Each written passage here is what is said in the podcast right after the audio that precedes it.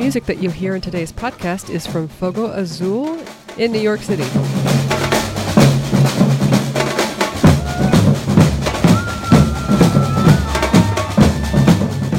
Hello, everybody. Welcome to the Brazilian Beat. Join us as we get to know the Brazilian percussion and music making community one interview at a time. This is Courtney. And this is Diana. Hello. Hello. Happy Halloween. Although It this is- is going to be later than after Halloween, but happy Halloween, everybody. Yeah, we're uh, recording this on Halloween evening. Um, and I've had a very boring Halloween evening. had my my uh, porch light off so kids wouldn't come. I don't have any candy or I'm a Grinch. Uh, yeah, I had a spider land on my head. You did. Yeah. Is that good luck for Halloween, I guess? I don't know. We were actually passing out candy, and this girl's like, "There's a spider gonna land on your head." I didn't believe her, and then she's like, "It's touching your head." and then Tadempia looks at me and is like, "Ah!" And she like knocks the spider onto a trick or treat. Oh no. and then the girl's like, "Nobody ever believes little kids." You've learned Uh, your lesson. Yes. Always believe little kids. If you guys need instruments, I am importing instruments from Brazil. You can go check it out. I've got some nice photos up, and you can see um, all the details at gosamba.net. So go check it out. Anything exciting coming in, Courtney? Yeah, I uh, just uh, wired some money today, and then it didn't work, so I have to wire some money tomorrow uh, to Sao Paulo. So yeah, I'm uh, bringing in new stuff. It's taken. I God, I've been working on this one for a while, getting these connections made and getting all the conversations happening. But yeah, we're getting in some timbra things, some chimbals, and some some cool stuff. So big Nice. orders from a couple different groups have been um, ordering a lot of drums. So yeah, we're gonna great. get yeah, yeah. Go Samba. it's- go samba. You can also order your fine Brazilian beat t-shirts at the GoSamba.net That's right. .net website. That's right. Check it out. Yes. Well, thanks for listening, everybody. Thanks for coming back again. We're uh, bringing you another fine episode. Yes, yes. This is a this is one we've been trying to set up for a while. We've um had some some uh, oh, what do you wanna call Scheduling? Yeah, we've had some. We almost were able to make it happen a couple times, but then some things came up. So we're happy to get this one done. I think this is an important one for us to have. Yes, she's a busy person, so it was Yeah. um, always challenging to schedule, but we got it done. And uh, we're talking today uh, with Stacy Kovacs from Fogo Azul, New York. Stacy hails from sunny Buffalo, New York, where she grew up playing piano and taking tap dance lessons at age five and percussion at age eight. She was in many different musical organizations as a drummer throughout her youth and eventually learned trombone and you'll hear more about that during the interview. Um, she is responsible for bringing Batala New York, an Afro Brazilian samba reggae drumming project to New York City in 2011. As founder, creator, and artistic director of Batala New York, being part of a franchise was limiting. So she started her own group, Fogo Azul NYC. So here we go with our interview with Stacy Kovacs. Enjoy.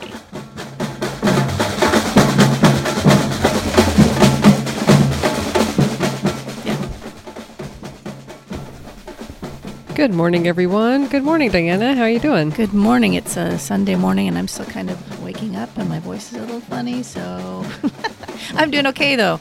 I'm actually I have I have my coffee right here, my second cup, and some water, so I'm good. How are you?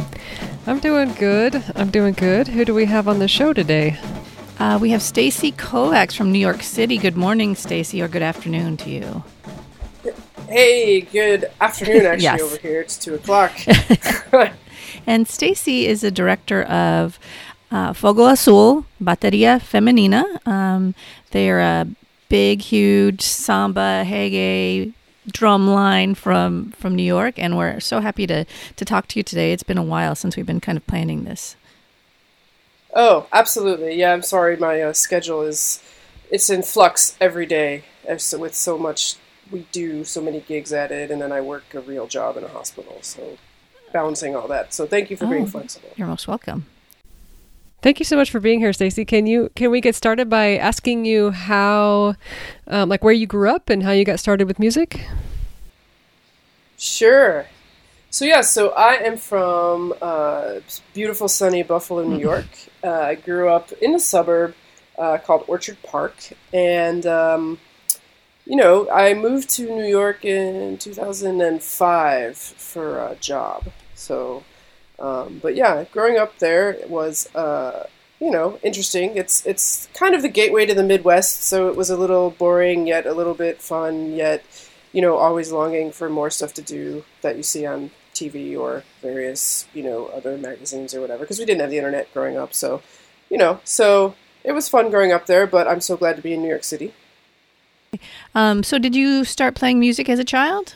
Yeah, I started. So my my parents, uh, I have an older brother who they had uh, a piano. We had a piano in the house, and he had taken lessons, and uh, therefore it was only my uh, my just right to uh, also follow in his footsteps and take piano lessons. So I started on piano when I was like I don't know seven or eight, and then um, at about the same time in third grade, and in most American schools, at least they used to, they used to start uh, introducing band and orchestra and then uh, you can like choose an instrument.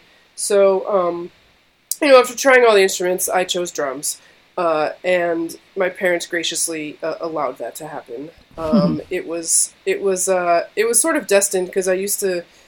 Growing up, we used to always go to this diner for dinner because my parents were terrible cooks. So we would uh, go out to dinner, and I was routinely shushed because I was using two straws to play on the various glasses and plates and whatever uh, in the diner. So it was sort of inevitable that uh, I play choose drums. Uh, so yeah, so I started on drums and I still continued piano. And my parents, my mom had also, uh, she had enrolled me in tap and jazz classes. Uh, probably actually when I was like four or five. So I had been doing that uh, along with piano, along with drums, um, and then um, you know I continued drums, and then I didn't continue dance. Once I hit puberty, all sorts of weird things happened, and my body stopped moving in a very graceful way. And so I quit with that, but I stuck with drums, and then um, you know, and I eventually quit piano. Uh, and then I, in tenth grade, um, the summer between 9th and tenth grade, our marching band in high school. Uh, we were one of those competitive marching bands that did the halftime shows with all the patterns on the field. Um, so we uh, we were very much into marching band in high school, and my director we had no trombone players, so uh, my director of the band the the spring before the following year had said, "Look, if anyone here can wants to learn to play trombone, we need at least three of them for next year." Um, and you know to further entice you, uh, if you learn it well and you learn this solo. We're going to be playing this song called Georgia on My Mind, and it's got a big opening trombone solo. So, me and um, two of my friends who played drums actually, uh, we were like, oh, let's do this. And it was it was me and two other you know teenage girls, and we over the summer like would get together with trombones and just like make terrible noises in our basements and just like, but we taught ourselves. So we taught ourselves, and then. Uh, you know, I ended up uh, being the dork and uh, learning the solo the best. So I got the solo.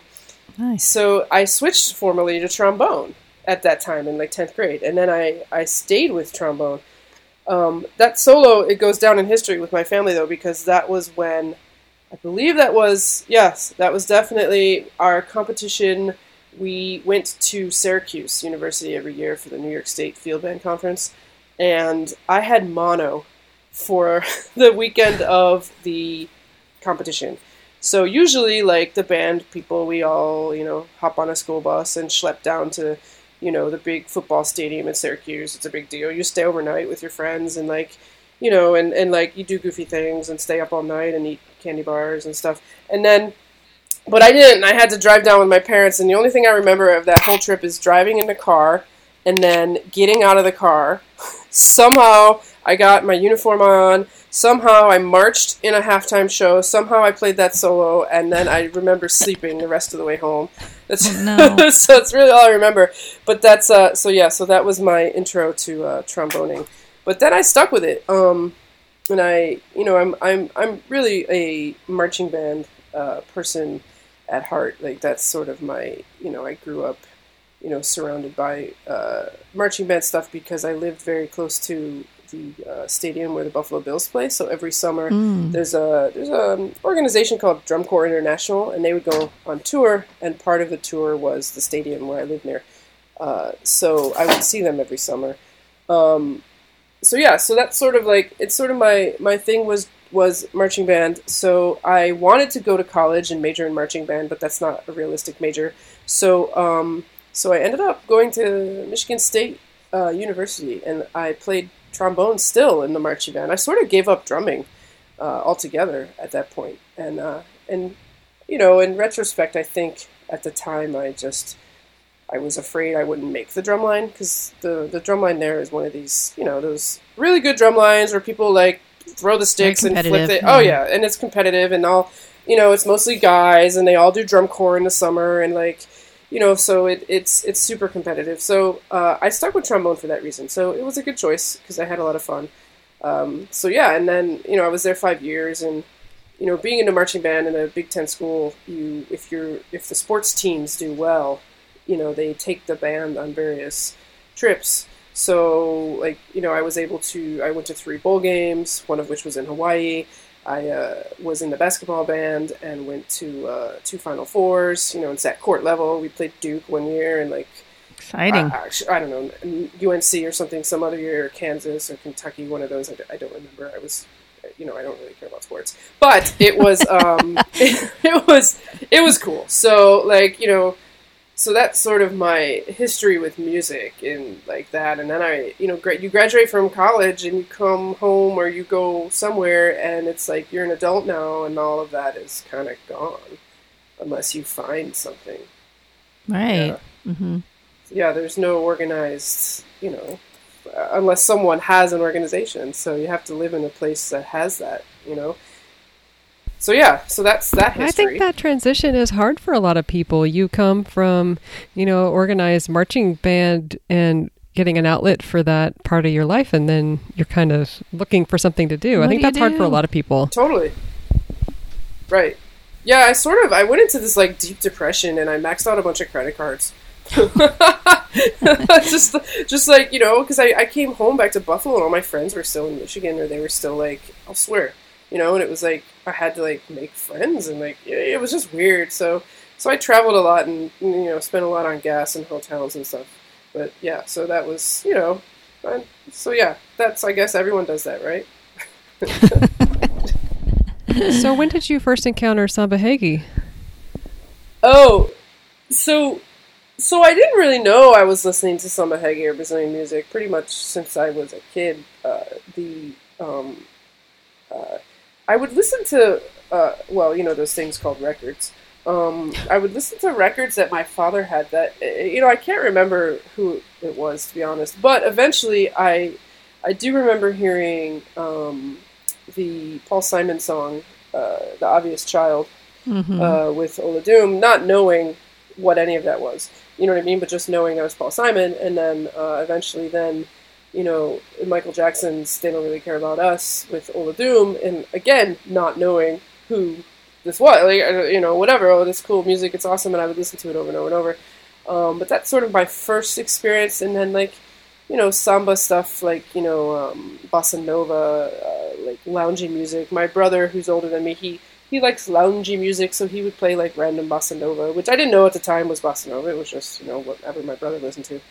Uh, but then what happened was, fast forward to being an adult, right in uh, Buffalo. There's nothing to do, right? So I ended up going to graduate school out in Boston, and then over time I just figured I'd never play music again, and then I moved to New York. So when I was in New York. Um, there is a marching band here called the Big Apple Corps, and um, I inquired about joining on trombone. So that was what I did in New York. I played trombone with them for a while, and I wanted to hmm. join the drum line, but it was, you know, drum lines tend to have caps on them. You can't have like 40 drummers and 10 other instrument players.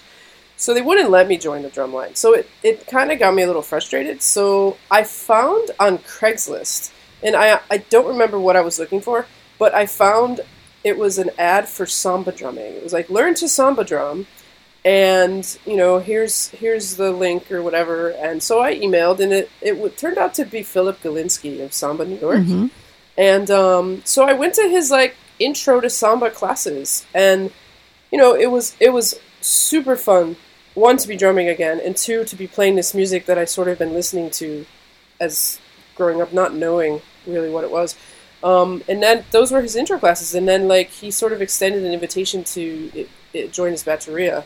So I joined that, and I was playing with him, and you know, I, What were you playing at that time? Oh, I was playing you playing Caixa. Yeah, I was playing Caixa, and um, so yeah, so I I was playing that with him, and then through that, um, just by talking to other people, I learned of another group here in New York called Manhattan Samba, uh, with Ivo, and then uh, Maracatu New York with Scott Kettner. And uh, I actually joined all three. I was in all three at once.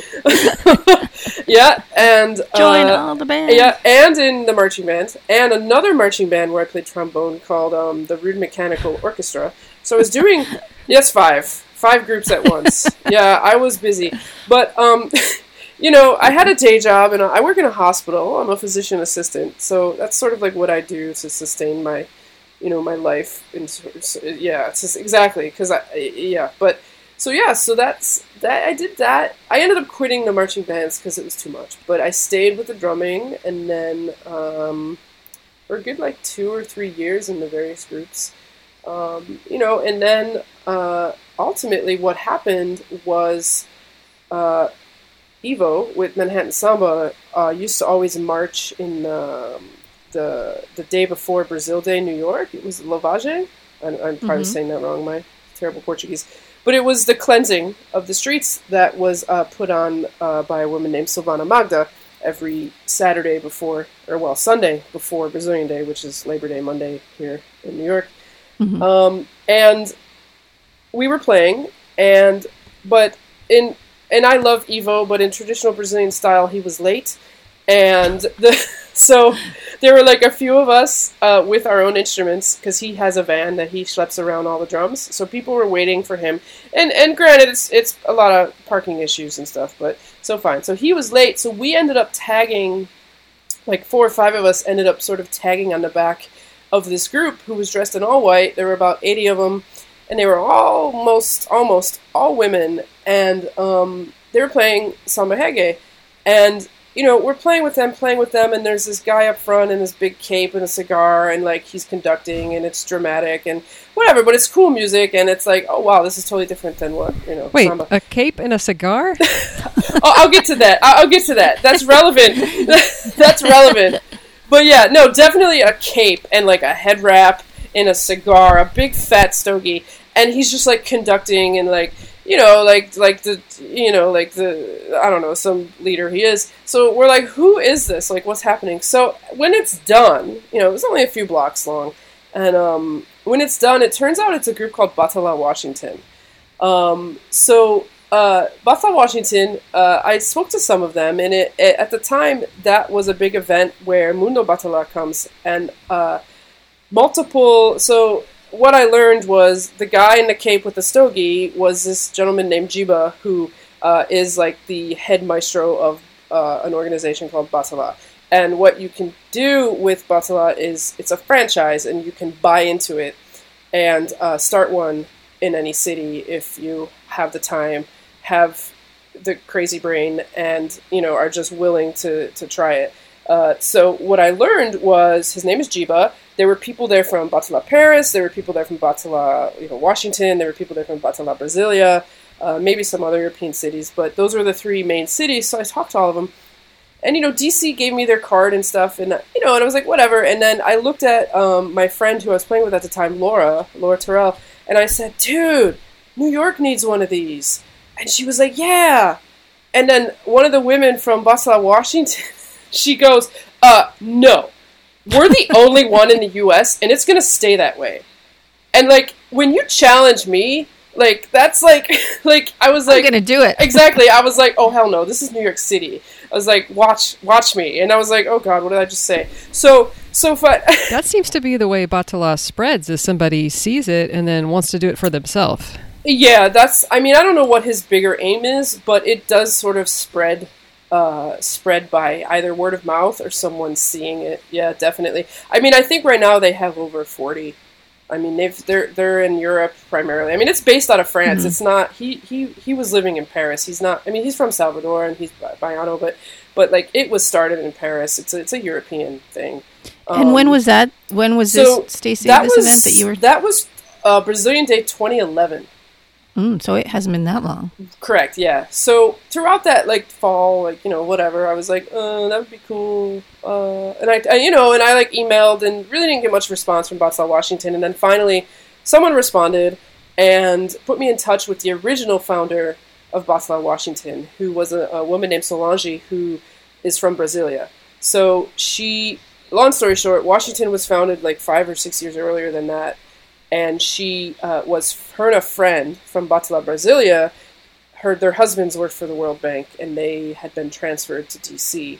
So they started for funsies, Batala Washington, in their garage, and then it grew and grew and grew, and then they were traveling, you know, to New York and stuff, and that's then that's the group I saw, and then so she put me in touch with Paulo, the guy who leads Batala Brasilia, and then it's sort of like it was like this sort of like people ask me like what possessed me to do this? And i'm like i really don't know. Like I, I can't answer. I just went along with it and went along with it. And I, I was given a choice. And he was like well you know you can if you truly want to do this you can either pay for Giba to come to new york uh, with like 30 drums and he'll teach you the basics and you know you go from there. Or you know carnival is coming up in february and if you want every year in mundo batala goes down to Carnival and plays uh, with uh, Afro Bloco called Cortejo Afro. And, you know, you could stay in the house and, you know, and meet everyone. And I was like, oh, let's see, I can either pay for some guy I don't know to come here or I can go to Brazil and play in Carnival. I, so, so that the, the answer was obvious. So uh, Laura and I went to Salvador for Carnival 2012 and we stayed in the Batala house. Um, we, we met people, we met uh, everyone who, you know, from the different various, mostly Paris. Man, that place must be huge. it's it's big. Like really huge. Yeah, And have a lot of bathrooms. yeah. So he he um he and a gentleman which you probably know Geronimo.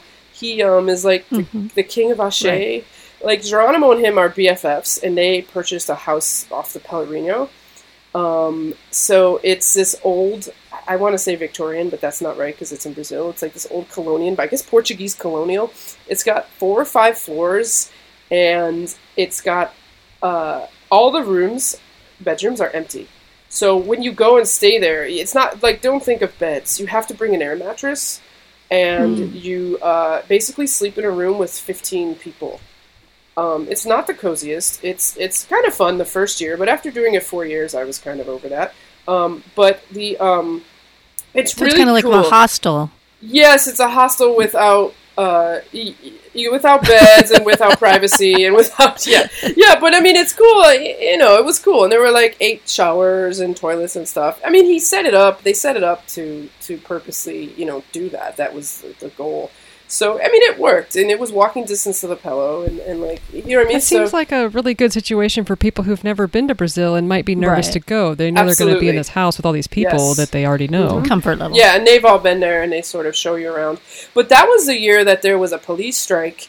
So uh, the when we got by the time we got there, it was uh, it was safe and the police strike was over. But the people like from Athens and Paris who were there like a few weeks earlier because Europeans get much more vacation time, so they had been there longer. They were like confined to the house. He wouldn't let them leave the house. So Oh, wow. I was going there with Laura, and we were like, well, let's just go, you know. So it, yeah, so but so yeah, so it was it was nice to be with people who spoke the language, who kind of knew the drill, and then you know we we rehearsed and rehearsed and rehearsed, and we really I like I didn't go to the beach at all that trip. I was there like nine days. I saw no beach. I saw no like tourist things. It was like rehearse, rehearse, rehearse, play, play, play, carnival, parade, parade, go home. You, you know what I mean? So like it was, it, it's not, and that's the thing. Like the people from Europe and the other countries uh, in the global Batala world, they have more vacation time, so they were able to go earlier and stay later. Eh, You know what I mean? So.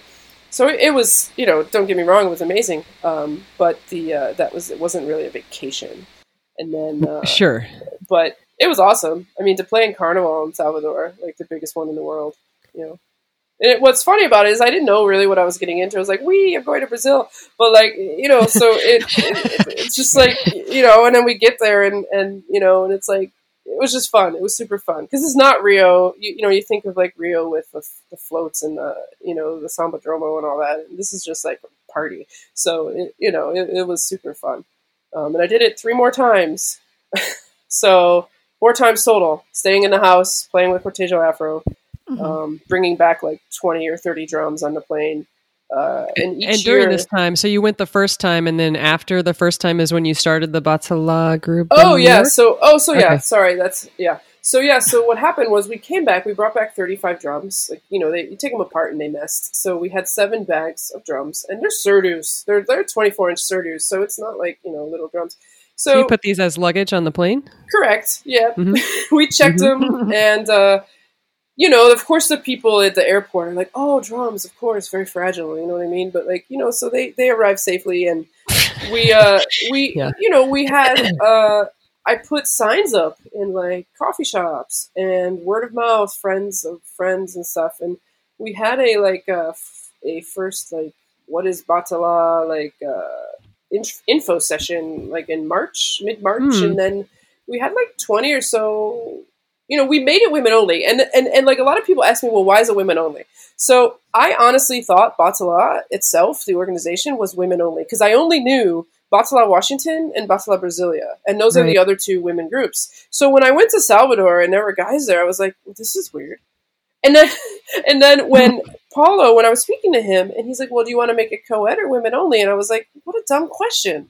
Like, why? Why are you asking? Me? Like, you know what I mean?" I was like, "Of course, women only. Like, that's what it is. Like, that's the whole." But anyway, but I learned down in Brazil that in fact those two were the only two women only groups, and the rest, the whole project was co-ed. So, um, but yeah, so I women only groups in like London and stuff. uh, there was other women There was groups. one in the uh, Austria, but now they're co-ed, and there was one in Mendoza. I'm not sure what's going on with them. Gotcha. Uh, but that was when But- I was still in Batala. So it yeah, seems like it's primarily women anyway, right? Even if there are, if it, even if it is co-ed, there are not that correct. many men. Yeah, that's actually true. Um, yeah, if you look at the if you look at photos and videos, it's mostly women. yeah. Absolutely, Yeah. Uh, across the board, like not just Batala, but like most, like in Europe at least. So, Mm-hmm. Yeah, yeah. I don't know. I mean, it's women want to drum, and, and I don't know if it's just like because like women like when I grew up, like peop my friends and my my parents, you know, the fr- fr- parents of my friends were like, "Why is she playing drums? She's a girl. Like she shouldn't play drums." Like you know, and my parents were like, "Whatever, you know, let her do what she wants." But but you know it's it's it's interesting because a lot of the women who come and have joined my groups have basically said I always wanted to play drums, but I was never allowed, Mhm. or you know either they're too loud or girls didn't play drums, or I was forced to play like the clarinet or something. So it's it's it's definitely true that there's a lot of adult women who are in a lot of these different batucada groups around. From what I've seen, I just we just went to a festival in Spain, and Oh wow! I- I would say it was out of like 300 to 400 people there. I would say at least two thirds were women. A samba, so- like a specifically Samba Reggae festival. Uh, Festival? Yeah, Mm. actually, yeah, it's called Percumon, P E R C U M O N, and it's in Valencia, Spain. I think it was the fourth one. And uh, last year they had Gordo from Cortejo Afro. They brought him, and this year they had uh, Adriana Portela from Didá. So she Mhm. was there. Oh, I think I Uh, saw cool. the ads for this. Yeah. Yeah, yeah. But they these Europeans eat that stuff up. Like I'm Yeah, really shocked that the US is is not into this like they are. They love that. Like Valencia, small beach town, they have like four groups. Four four samba reggae groups. And you know, so it was it was it's it's mostly samba reggae. Yeah, I mean it was she was there and then a gentleman uh, named Ezekiel whose name last name I can't remember, but he leads a group from Argentina called Cafundo. And and they're Brazilian style. They're, they're mostly samba reggae, but but it's mostly samba reggae, yeah. Hmm. Um, but yeah, so e- like even there, it was a lot of women. So you know, and there were women groups there. So like like specifically women groups. So it's not you know Batala wasn't the first you know birth of the women's group. You know, I think it's just sort of a thing that women start their own drumming groups. You know, I, I don't really. There's there's many cultural and political reasons why we can Yeah. speculate that, but but um, y- we could know, we could talk about that, yeah, for Right, a long for time. hours. I think. Yeah. yeah.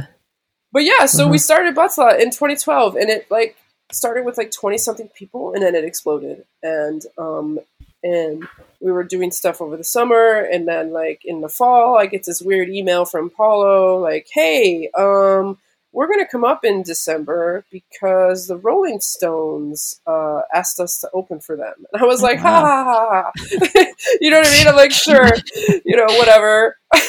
and then it was true. Like apparently Mick Jagger and friends wanted like 50 drummers to open their their their like world tour. So Huh. so like Giba and Paulo came up and, and and they brought people from Brasilia and then and and then like so yeah, so that was like we were only like 7 months old and here we are. We didn't play our music. We played this like we air drummed to this like recorded track.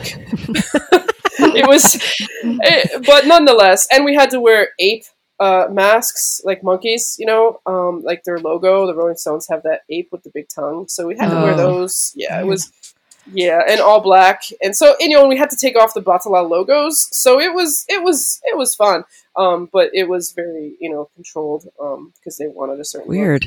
Yeah. Yeah. So, but that was cool because it was like at Jersey and then also in Brooklyn in Barclays Center, and you know, so it was you know we had to like learn to air drum, and or maybe we That- actually did hit the drum, but uh, it was very simple stuff. I- That you know, mouth with the tongue is supposed to be a monkey. it's a gorilla.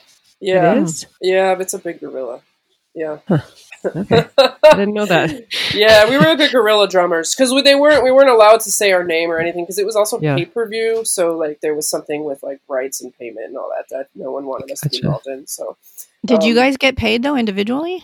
um, oh, that's a tough question. Uh, I don't know if I can really say, but I will say this: um, I know Giba got paid.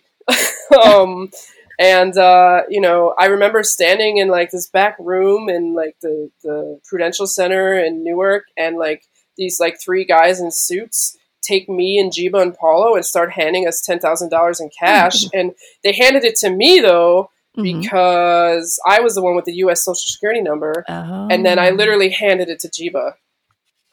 Wow. so yeah, but you know that's all off the record. Just kidding. No, but seriously, yeah. So Giba got paid, and uh, you know it went towards his flight and all that. But I mean, you know, and and we had to pay for rehearsal space and stuff. But but but yeah, I mean, the band did Batala New York get paid? No. Um, so it was arranged to go through me, and then you know, and then I had to pay taxes. So it was it was Mhm. you know. So that was Yeah. at the point where I was like, okay, wait a minute, like there's something wrong here. you know what I mean? It was like this is not right. But um, you know, so that was cool. And then like we we like the next four years, we just kept doing more and more stuff and getting more and more requests. And um, you know, it was it was interesting because when I first told people in the Brazilian music scene that I was going to do this, you know, um, one of them, you know, who was very involved uh, in one of the baterias, uh, his response was, "But where are you going to find all these women?" And I was like, "I don't know." And he was like, "They're all doing yoga," and I like wanted to punch him. Oh my god! Like, like I was like, "F you!" Like, watch it, just watch it happen. And then, Whoa. and then another one was like, "You're never gonna find women to drum. Women just can't drum." And I was like, you know what I mean? So in a way, it's in Wow. looking back on it, it's it it's kind of a nice thing that Batala grew so big. We at one point had 105 people, um, women. Um, and then you know, but it's as a community group, it fluctuates, right? So like you don't, we don't. uh, Batala's structure is such that, like, at least, what, what, what, so Batsala is a franchise, so we were forced to do certain things. We only played Giba's music. We Right. only wore their costumes. Their we pants, only- fancy The pants. Yeah, the fancy pants mm-hmm. that you know, and so we were only allowed to wear that. We were only allowed to use their drums. They had to. They were made in Salvador. We couldn't like go Right. out and buy other drums, or we had to use their sticks. We had to use their belts. We had to use, you know. But the problem was here in the U.S., it's very difficult to find these things Yeah, so we would have to like go to Brazil. Like we're kind of trapped in this like franchise, which you know it's sort of like McDonald's. Like it's cool. Like it's a great like you know McDonald's like sets everything up for you. This is how you make the burgers. This is what you do. And look, now you have this business more or less. I think Like, that with this- that's that's one thing that Batala has done well is that when people first start, maybe they don't know anything about samba reggae, they're attracted to it and they like Yep. it, and they're like, "Here's all the music, here's Mhm. the equipment you need, here's Mhm. an outfit to look good, here's some movements you can do while you play," and yep. it's And really here's your logo. It's, yeah, Yep. it's packaged really well, Yep. and then here's a bunch of instant friends around the world. Like I think Yep. that's that's super appealing, especially to women, and Yes. for all the reasons that you know we were Oh, we absolutely. talked about. But you know, it's like intimidating to go into a group and all those things. So yeah, they make it Yeah. really easy. It's super easy, and that was, I think, why it was. I was attracted to it, like you said. Yeah. Like, it's like Yeah, here is everything. Like you just do what we say, and you know you'll be Yeah. successful. And if you, you know, you know, And not only that, city- but you have instant friends around the world, and you Right. go to Brazil, and there's this place you can stay, and like I mean, they just make it so easy. Oh yeah, and I went to London, I, and Notting Hill Carnival, and then I went to Paris Right, for an right, Encontro. I went to Wales. I went. I mean, all over. I mean, wherever there's a band, yeah, you're right. There's like instant friends. So Mm-hmm. it's it's it's it's awesome, but it's just like it's limited in terms of like artistic creativity. If So you, once you're in, you kind of decide you want more. It might not be enough. Correct. Yeah. yeah, Yeah. and myself and like a few other leaders have, you know, we left um, for that reason because it's it's great. It's a great foundation. You learn a lot. You take from it, you know, what not to do, what to do, what works, what doesn't, and Mhm. you know, and like it's it's um it's it's great for that, you know, but um it can only go so far in my because you are sort of limited. And you know, if you go beyond if if you if you move and stray beyond like what the vision is on their end, uh, you know, you get scolded. But ultimately what can they really do? But you know, you know, but it, it you know, so it's so that was that. So yeah, so Batala went on like, you know, we we did a bunch of cool stuff, a bunch of traveling. Um and then in the summer 2016, there was like a coup d'état on my head. Um, and they, for whatever reason, uh, there was a buildup of tension amongst different cliques that had formed uh, Mm. within the group. And again, the groups of women, unfortunately, I, you know, I am an uber Yeah. feminist, but I've seen it in different team sports uh, of various, you know, uh, other music groups. Like it just happens. Women just stay together. Even in the in the workplace too. I see it Yeah. all the time. Yeah. yeah and so it it you know and and because i was the leader i think you know i got i got a little angry and you know and i was just like saying you know so we ended up fighting and there was a lot of fighting over june and that's like our busiest month and then um there were a, a few of them like sort of like huddled uh, behind the scenes and ended up going to giba and talking to him about like you know removing me as leader and stuff like that and and then you know when i found out about it i was like well okay come talk to me if you know but they didn't want to. Long story short, I ended up stepping down um, as the leader. And so, with that, though, what happened was because remember that story I told you about the Rolling Stones where I had to pay taxes on $10,000 worth Yeah. of income? We had decided, we met like a few months later, the band had met, and we were discussing being a nonprofit. And um, I had a bunch of advice from the women of Westlaw, Washington, who they are a 501c3 tax exempt nonprofit they basically all individually told me privately, don't do it. Uh, because being a nonprofit is a lot of work and you have to you have to have meetings and you have to like they were basically like the reason we made we became a nonprofit because we were going to seek out grant money but no one in the band was willing to write the grant proposals and whatever so Yeah. um, for them it was too much work than than it was worth. So you know, I took that into consideration, and we had a big meeting, and we decided to make it uh, just a regular for-profit business, so that the income we were making would no longer go on my social security number because I was paying taxes. Um, so because we made it a business at that time, that was like 2013, 2014. Um, it was my business. I was the sole proprietor. Like Laura was going to be a part owner with me, but the last minute she backed out. Um, and so the accountant made it mine. So fast forward now to this like infighting, and, and I step down because I'm being forced to. What they don't understand is I own everything. The business owns everything. Mm. So, um, you know, I'd paid for the drums. I'd paid for the like mostly paid for the costumes. I, you know what I mean. So I'd paid Giba cash for all this stuff, and uh, what they didn't understand was I owned it. I want it back.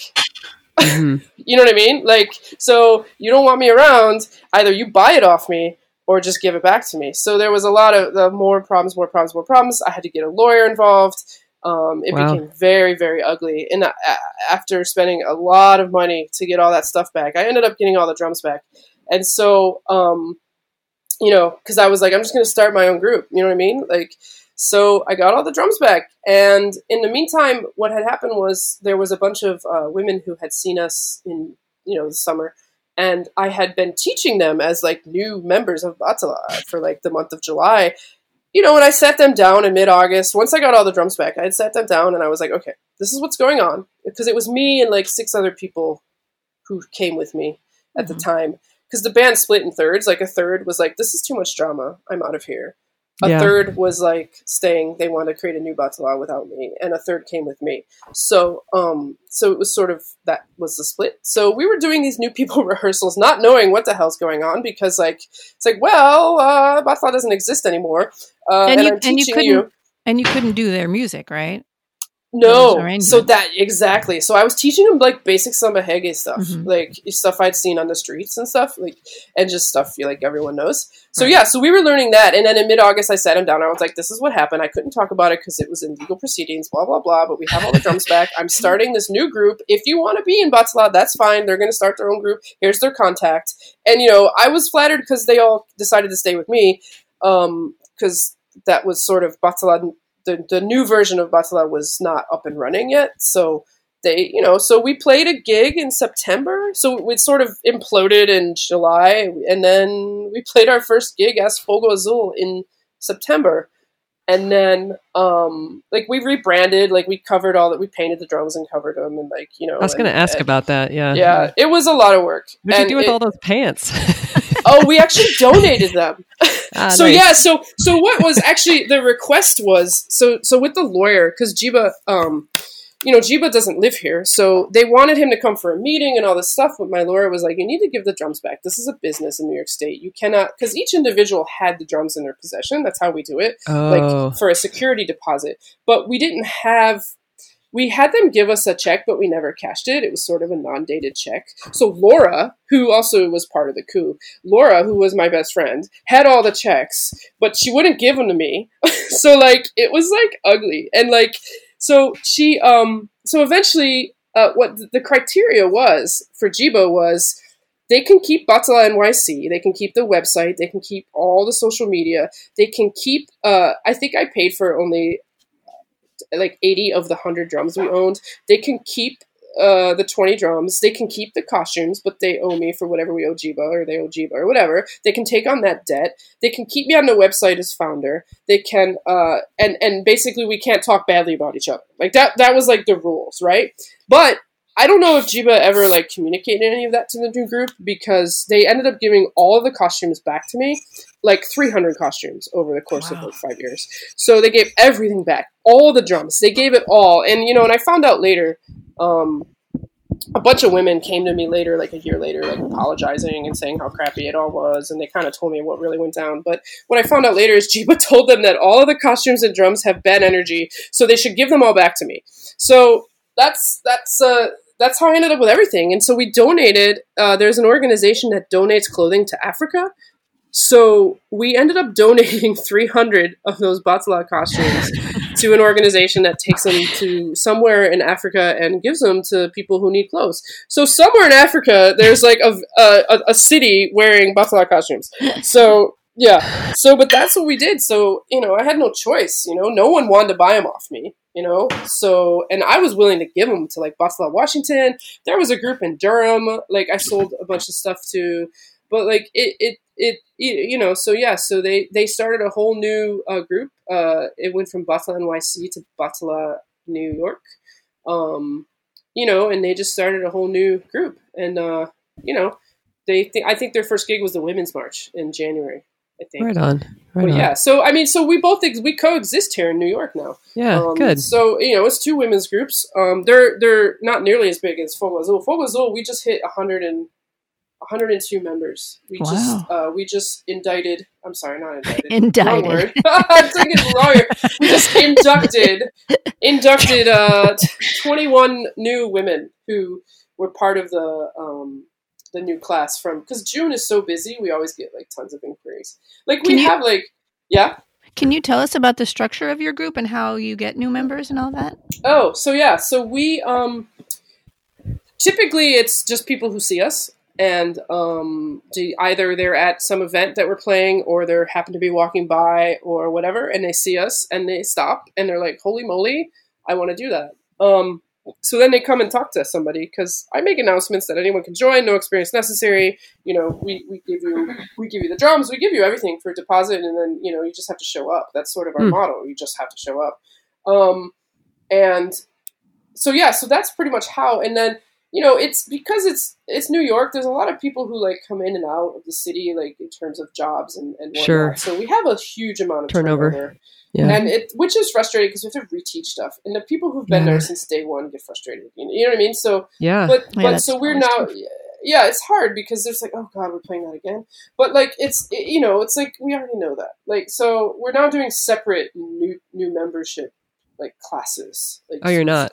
we, we are well we were that's how we we used to just say come to our rehearsal and literally just someone would give them a drum and we'd throw them in and like literally like not tell them like anything except just follow that person and it worked but now this is a bit more organized um so we have actual like a separate rehearsal space where like the new the new people go and they learn like the basics and everything and then so we just sort of had uh yesterday we had two gigs yesterday and it was their first uh gigs they some of them were able to play in uh so yeah so it was super cool but yeah so do you have a yeah. different day for beginners and then the rehearsal for active members is another we, day? We yeah, we were doing beginners on Thursdays.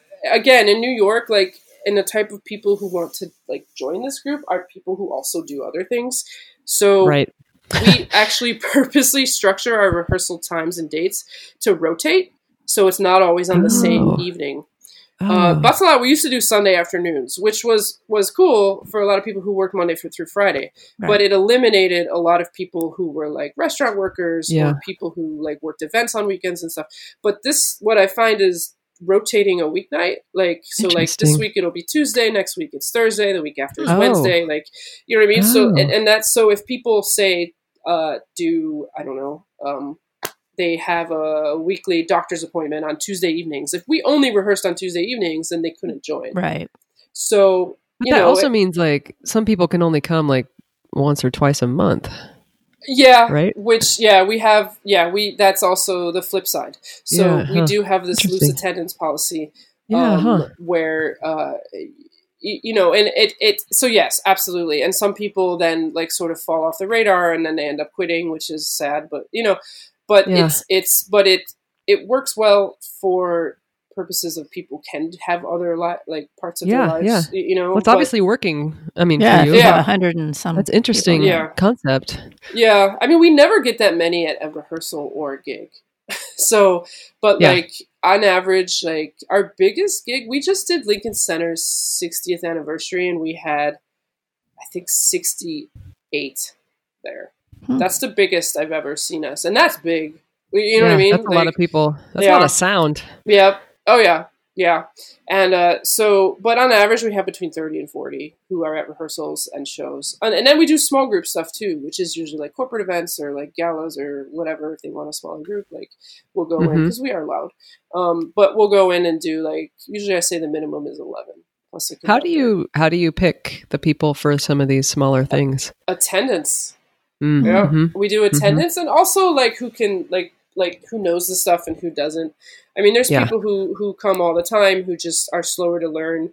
Um, You know, because it's not just playing. We also move and we have choreography, and um, so it's a combination of being able to play and move and Yeah. being able to like and people who come.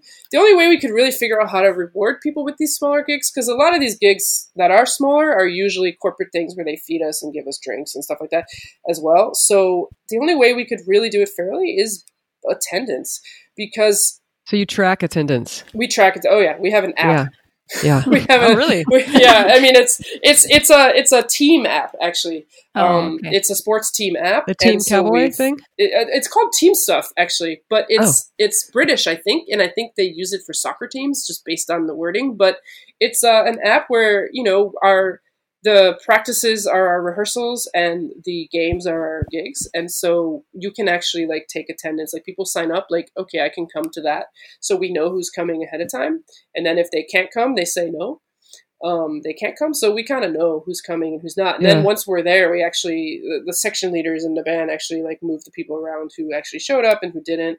Um, you know, we have all these rules. Like if you're gonna bail on the day of, you have to call me because no one wants to call me. You know, who wants to? You know, so it, so like you know, no one wants to say I'm sick. You know, so it's it's you know, but like you know, we have these rules. Um, you know, but you know, people get sick, life happens. It's a community group, you know, they're paying to be there. They pay monthly dues to be there. So I can't really it's hard to enforce any sort of rules in a way because How do you collect payment?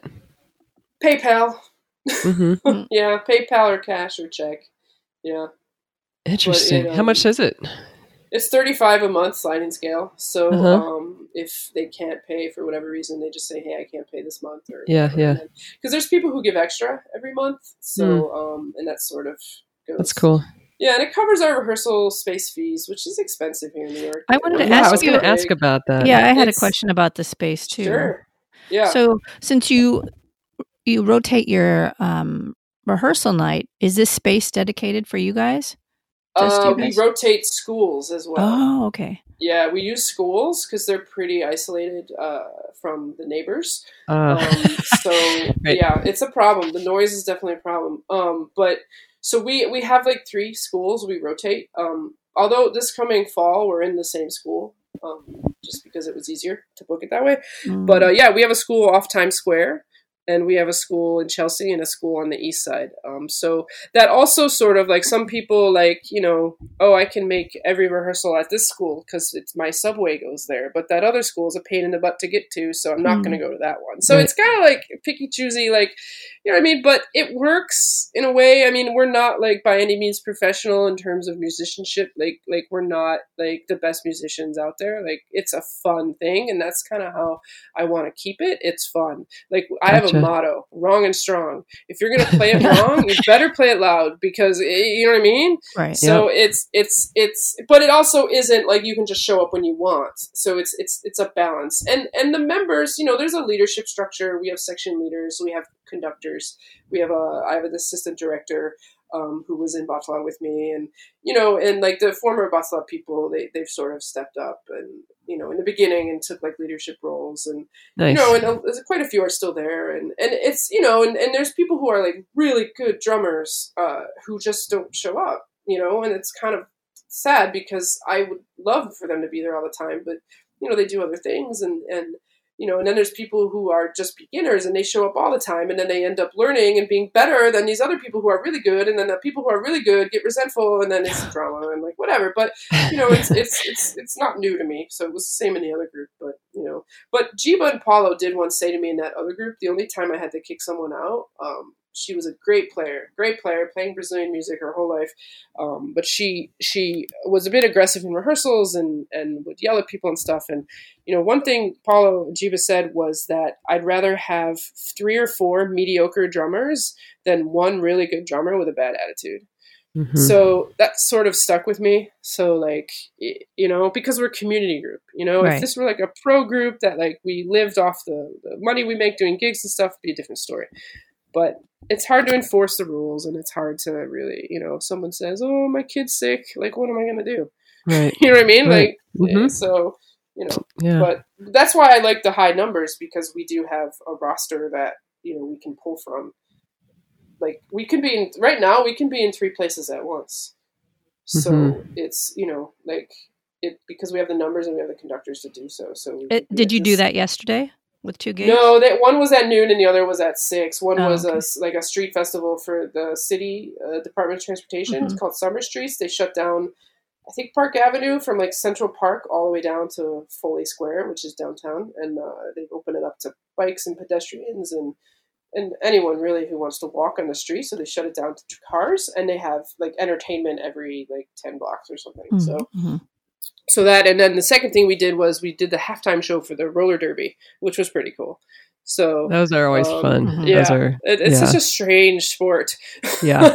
but uh, yes, well, it's no perfect ball. for you guys because it's like women dominated. Right. It's something that one Oh, thing that's so totally. awesome about roller derby is that like you know so many sports, you know, the male version is really dominant. Whereas roller derby, like the male version of roller derby, is super boring.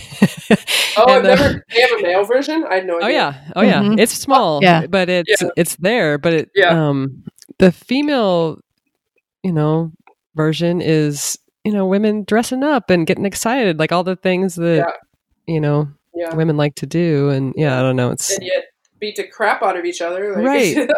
right, yeah. right. Yeah, Yeah. it's uh, it was intense, but I'd seen it before, but I didn't remember much about the rules. It's just the rules are interesting. Once you learn it, it's pretty simple, but Yeah, it's, yeah. it's still like what's happening. There's a lot of rules, though. yes, Yeah, yeah. yeah. Now, they- speaking- so, yeah, Speaking of sports and you guys playing, you guys just played a pretty high profile gig for the U.S. women's national Ah, yes, team. yes, Can you talk about that? yes, yeah, absolutely. So that was uh something that um. Uh, actually, Batala did the last one. I think it was 20, 2015. that? Mhm. Um, so um, when I saw that the women's team was in the finals this past year, this past July, I emailed my contacts and I was like, "Hey, are you guys gonna do a, a thing? Like, if so, if so, FYI, this is you know just don't don't forget like we this is the new group's name, and if you want us to play, we're totally available." So, you know, after like no response, no response, no response, because I don't think they really knew what was going on. Like two days before, they were like, "Yes, let's do it." So yeah, so we uh, so we played at City Hall, at which the ticker tape parade, you know, starts down way down south by Battery Park, and it goes up uh, Broadway to City Hall, and so we played the ceremony. So we weren't in the parade itself, but we Mhm. were in the ceremony that happens after the parade at City Hall, where they Cool. they give the keys of the city to the team and stuff. So yeah, it was it it was like a, a Wednesday morning, you know, very early call time, and we had to be there very early because there's it's tight security and stuff, you know, for these types of things here in New York. But um, so we had to go, and you know, it was fun to like just like hang out in in like you know City Hall, and like you know, we didn't really see the team, but it's okay. Uh, but we we knew they were in the building. But um, They could hear you. but- yeah. yeah, right, exactly. sure so yeah, so, so yeah, we played for we played for like the crowd. Like they give away tickets, like it's like a, a lottery, Mhm. and Hmm. they they op- apparently they opened the lottery like the day before at like one p.m. and it was completely sold out by one o one p.m. or something. Wow. But um, Wow. but yeah, so it's it's uh it's uh, a big event with lots of celebrities. Of course, they show up and stuff. So yeah, it was pretty high profile. It was on national like TV, live streamed and all that, and like people from like all over the country were like, you know, we were our social media blew up. You know, at that time, like it was like tweets after tweets, Instagram stuff, and just like people like texting me, "Wait, is that you on TV?" Like you know what I mean, and just like stuff like that. So it, Cool. it's fun to do that stuff. It's you know, and it, it gets a lot of exposure and you know, and plus it's the women's national team. I mean, they're amazing and like they're like uh, like they deserve a big party. So hmm you know, and, and it's an Yeah, honor to be there, just like for the city and like you know, and like you know, they're all women, we're all women. It makes sense, you know. Mhm. So you know, so yeah, that that's fun. Like when they they ask us to do these things, like we do a lot of events, like private events for like women's conferences and women's uh, like various uh, women's organizations that are you know like uh, you know from things like you know women's health to women's tech to women's like you know so we have that niche sort of Gotcha. Yeah. like- Interesting. like you know and word of mouth you know what i mean like we do we do a lot of stuff now for the various women's caucuses at the un um, Hmm.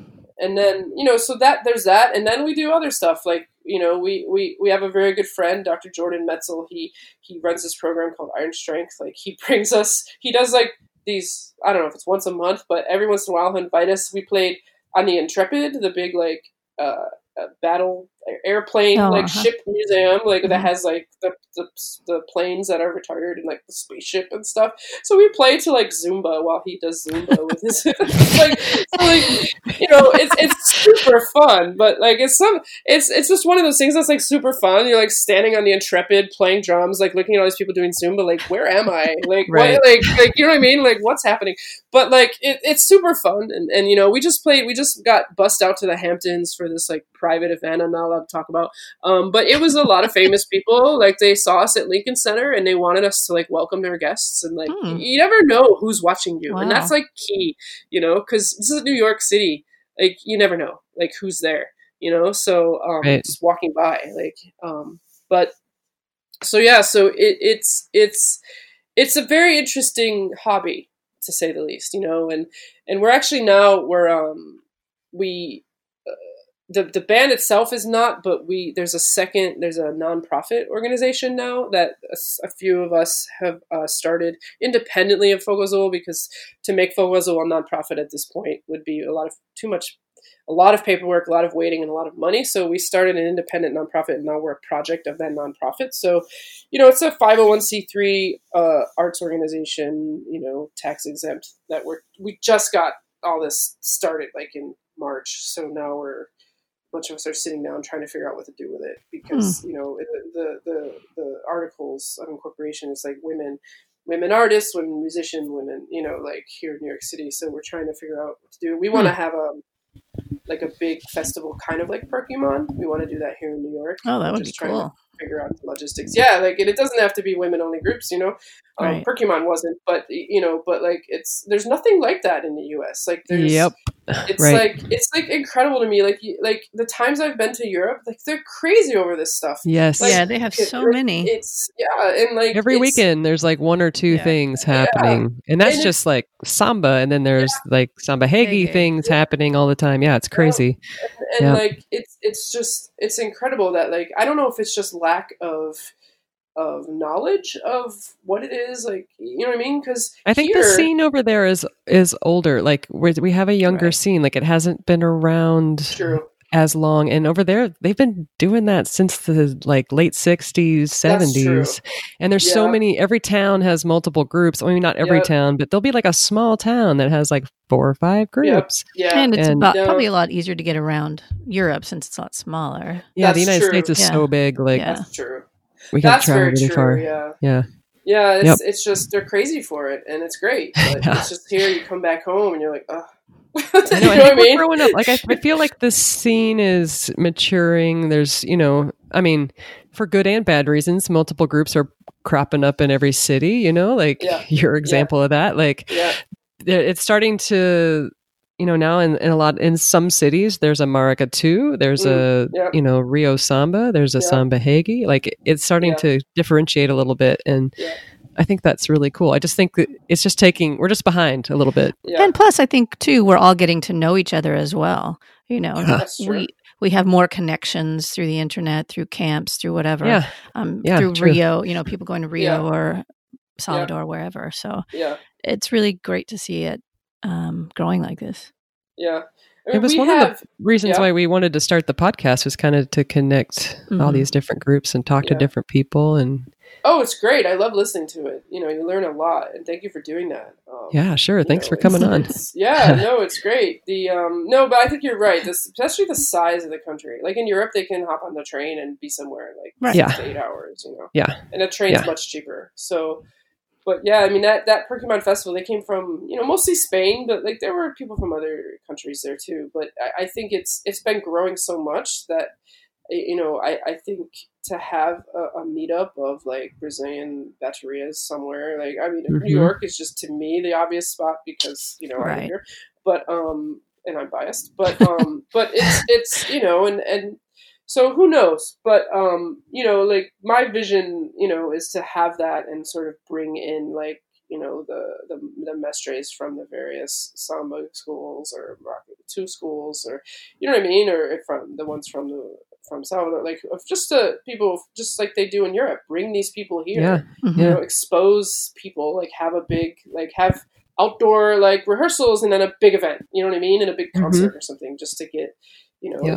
because it's it's something that you know as you said like how do people join they see us and they get like hooked on the music and it's like you know i, I think i think music uh, sort of unites everyone and especially like samba samba reggae that's all from ultimately based out of african you know this all goes back to african music so like you know and and you, we all have these ties to africa because you know humans if you believe in this if you believe in evolution and all of that you know but like you you you know we're all based i think it's all in our genes somewhere and it, it unites all of us and, and if everyone would just play more music and dance more i think we'd be a happier world personally but mm-hmm. you know I was thinking it was interesting.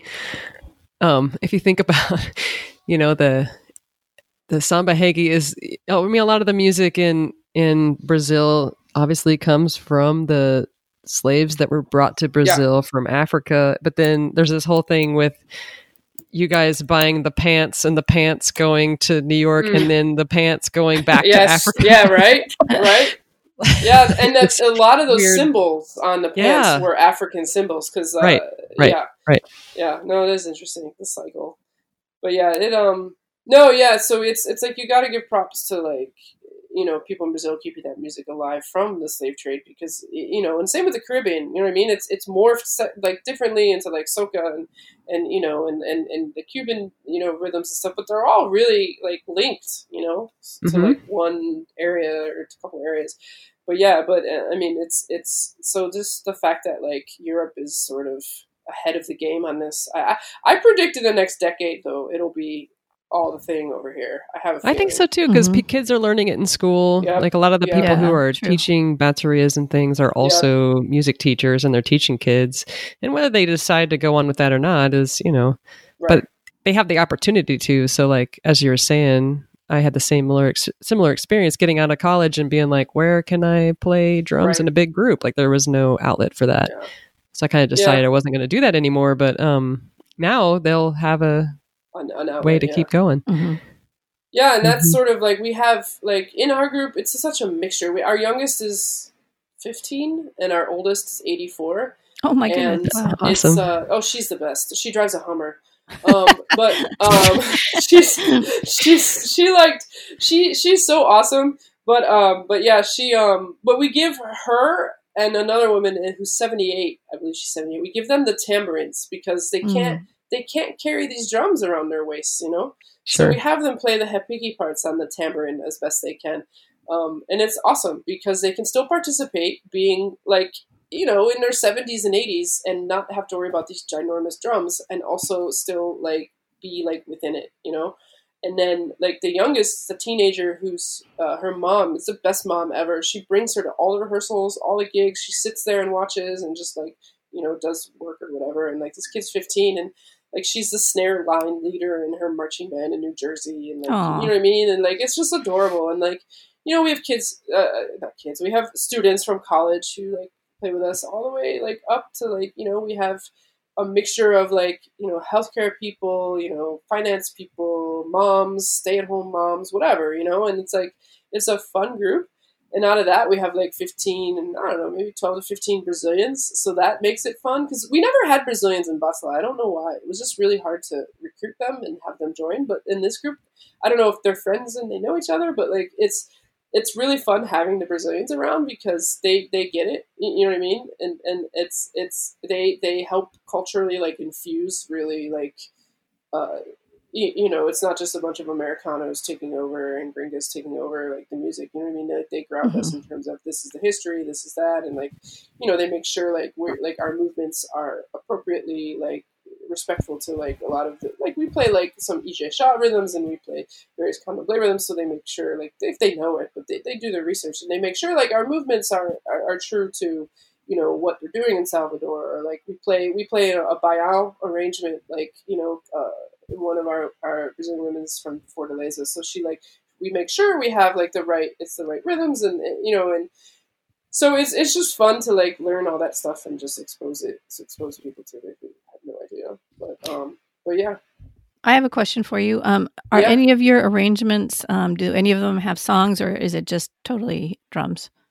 Oh, uh, you mean like a singer, etc.? Do you have a singer No, no, that's sort of on the list of things to do. hmm Um, but we we would love to have a, a smaller group with a singer. Um, but again, finding a singer is one thing, and then Right. uh, finding places to sing it and play it is another.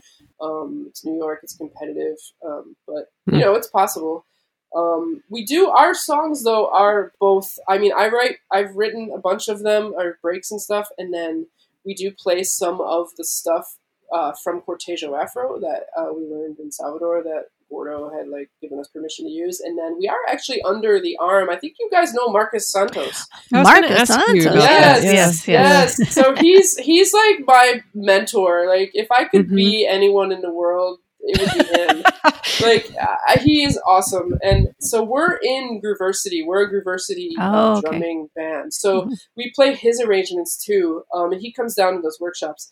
And what's Cool. great about being in his organization is that he allows us to kind of do what we want. You know what Yeah. I mean? And, and Yeah. but it's still like the big family. So like you know we have Right. you know sister and brother bands in like various cities around the U.S. There's, Right. there's Mhm. one in Vancouver. There's one in I think Italy now, and another one in France. So like so it's it's a similar setup as this like whole like sharing like instant friends thing. Not not as intense as Batalab, um, but it's it's definitely there. Um, but you know he is like he like what I've learned from him in this like just three or four years is like just incredible. Like I I I wish he could move to New York and just be here all the time. But um, but yeah, I love him and he's amazing. And we're actually going to Salvador for Carnival. Um, we uh, as a band, so Oh, nice. we're working on workshops and stuff. And we have an invite. I'm not really allowed to talk about it, but we have an invite to play with a bloco down there. So and I Mhm. can't really talk about it, sorry, because it's not official. Um, but so who who knows if that'll pan out? But and you know and and you know so yeah, we we already have a ho- we're gonna stay in a hostel. Like it's all set up. We're going, so it'll be fun. And he's gonna come with us as, as like our translator. He was like he was like I want to go, but I'm not gonna be in charge. And I was like awesome. so he's gonna come and hang out and like you know be there with us, and it, it, it'll be a fun time. And hopefully, like there's like 30 of us who are already like probably gonna go. So it'll be a fun, interesting group trip of a big dysfunctional family that I'm super looking forward to. So, um, but yeah, so Marcus, yeah, so Marcus, so when when the Batala split happened, you know, I I called, I didn't know what to do. I actually called Scott Kettner, I called Philip, I called Ivo, and I called Marcus, and I was like, dude, I don't know what's happening. Like, I have these members who, you know, like there's problems, and like I didn't know there were problems, and now they just want me out completely. What would you do? And they were like, start a new group. And so, and Marcus was, he's like, Amiga, oh my god, that's terrible. What snakes? He's like, you know what? Why don't you be part of Grooversity? I was like, that's awesome.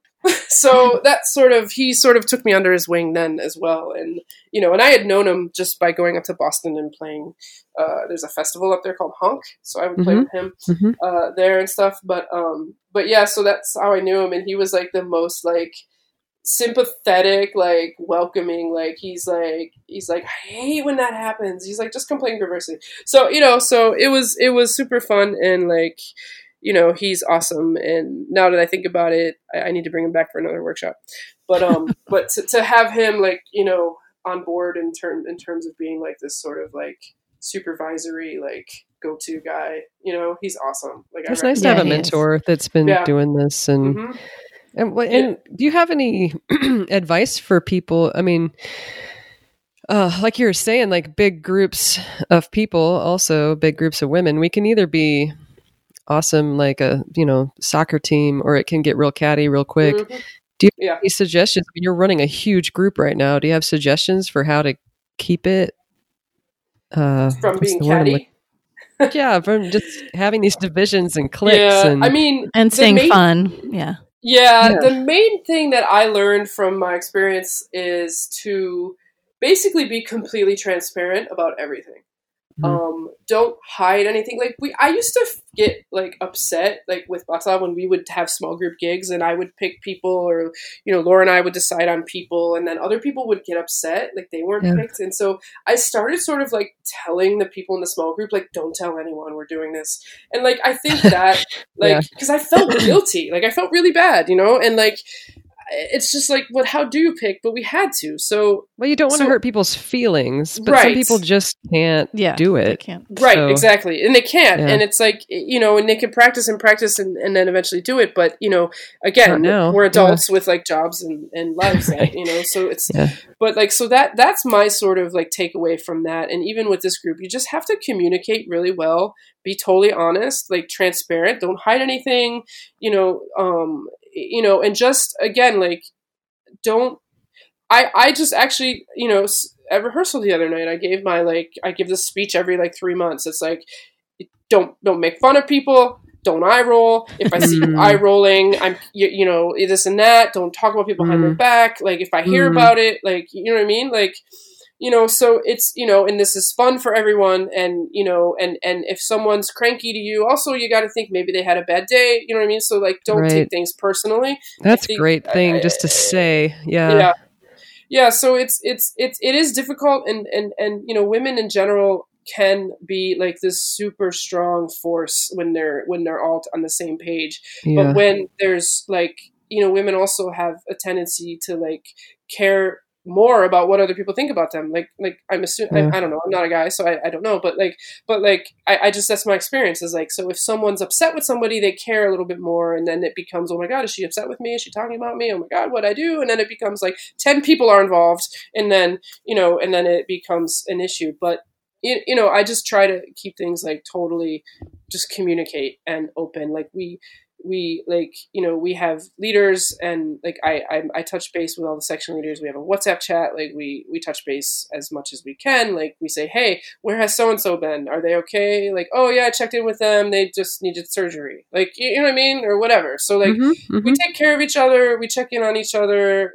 We don't really gossip, and it's it's you know if there if that is happening, it's it's just between a few, and then you know I can and just again based on the past, I can kind of. I can see it coming, to be honest. Like I can tell Yeah. when someone joins what kind of person they are, yeah. and I can see it. I can see it coming, and I try to just like nip it. You know what I mean? So, you know, it's not like I go up to them and accuse them or anything, but like I just sort of like keep an eye on their interactions, and then and and eventually, what ends up happening is people like that, like because we are such a strongly bonded group of people who don't want drama, that people who try to like create drama, like the band takes care of it.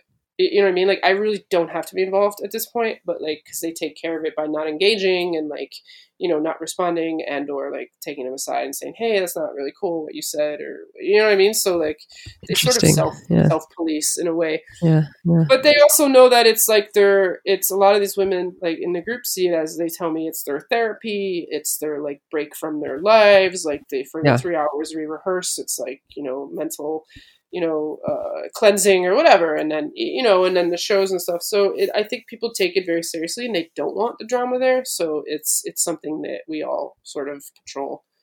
Um, and they all they all know the backstory too. So it you know like you know every, Gotcha. like, Uh-huh. so it's it's like you know I'm open about it. Like I, people ask me, like we have we have a new a person who joined right now. She joined. She owns an old Batala drum. She's playing in our group with a Batala drum. I don't care.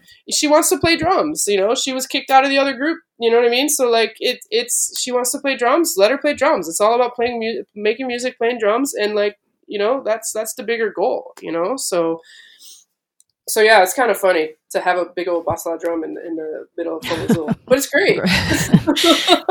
but no, she's great, and you know, and it's like you know, it, it's just a casualty of of you know the the what I call the implosion. You know, so but it's fine. They exist. We exist. Uh, we exist with Samba New York. We exist with Manhattan Samba, Rock to New York. There's Samba Novo. There's Harlem Samba. There's um, there, you know, there's other groups. So it's it's we all there's enough sun for everyone. You know what I mean? Yeah. So, And when a lot of those groups also like are focusing on slightly different things, like Harlem Samba's kind of for kids, and Yeah. Yeah. and Samba New Yeah. York is a Rio Yep. style. Oh, Yeah. and Philip is so great. I mean, Philip. I mean, I I, contri- I I attribute all of this like I've done to Philip. You know what I mean? Because he he was the one who like basically taught me like caixa, like samba caixa, and then from there I was able to learn all this stuff. And like you know, Mhm. I kind of feel bad I can't play with his battery anymore because I have no time.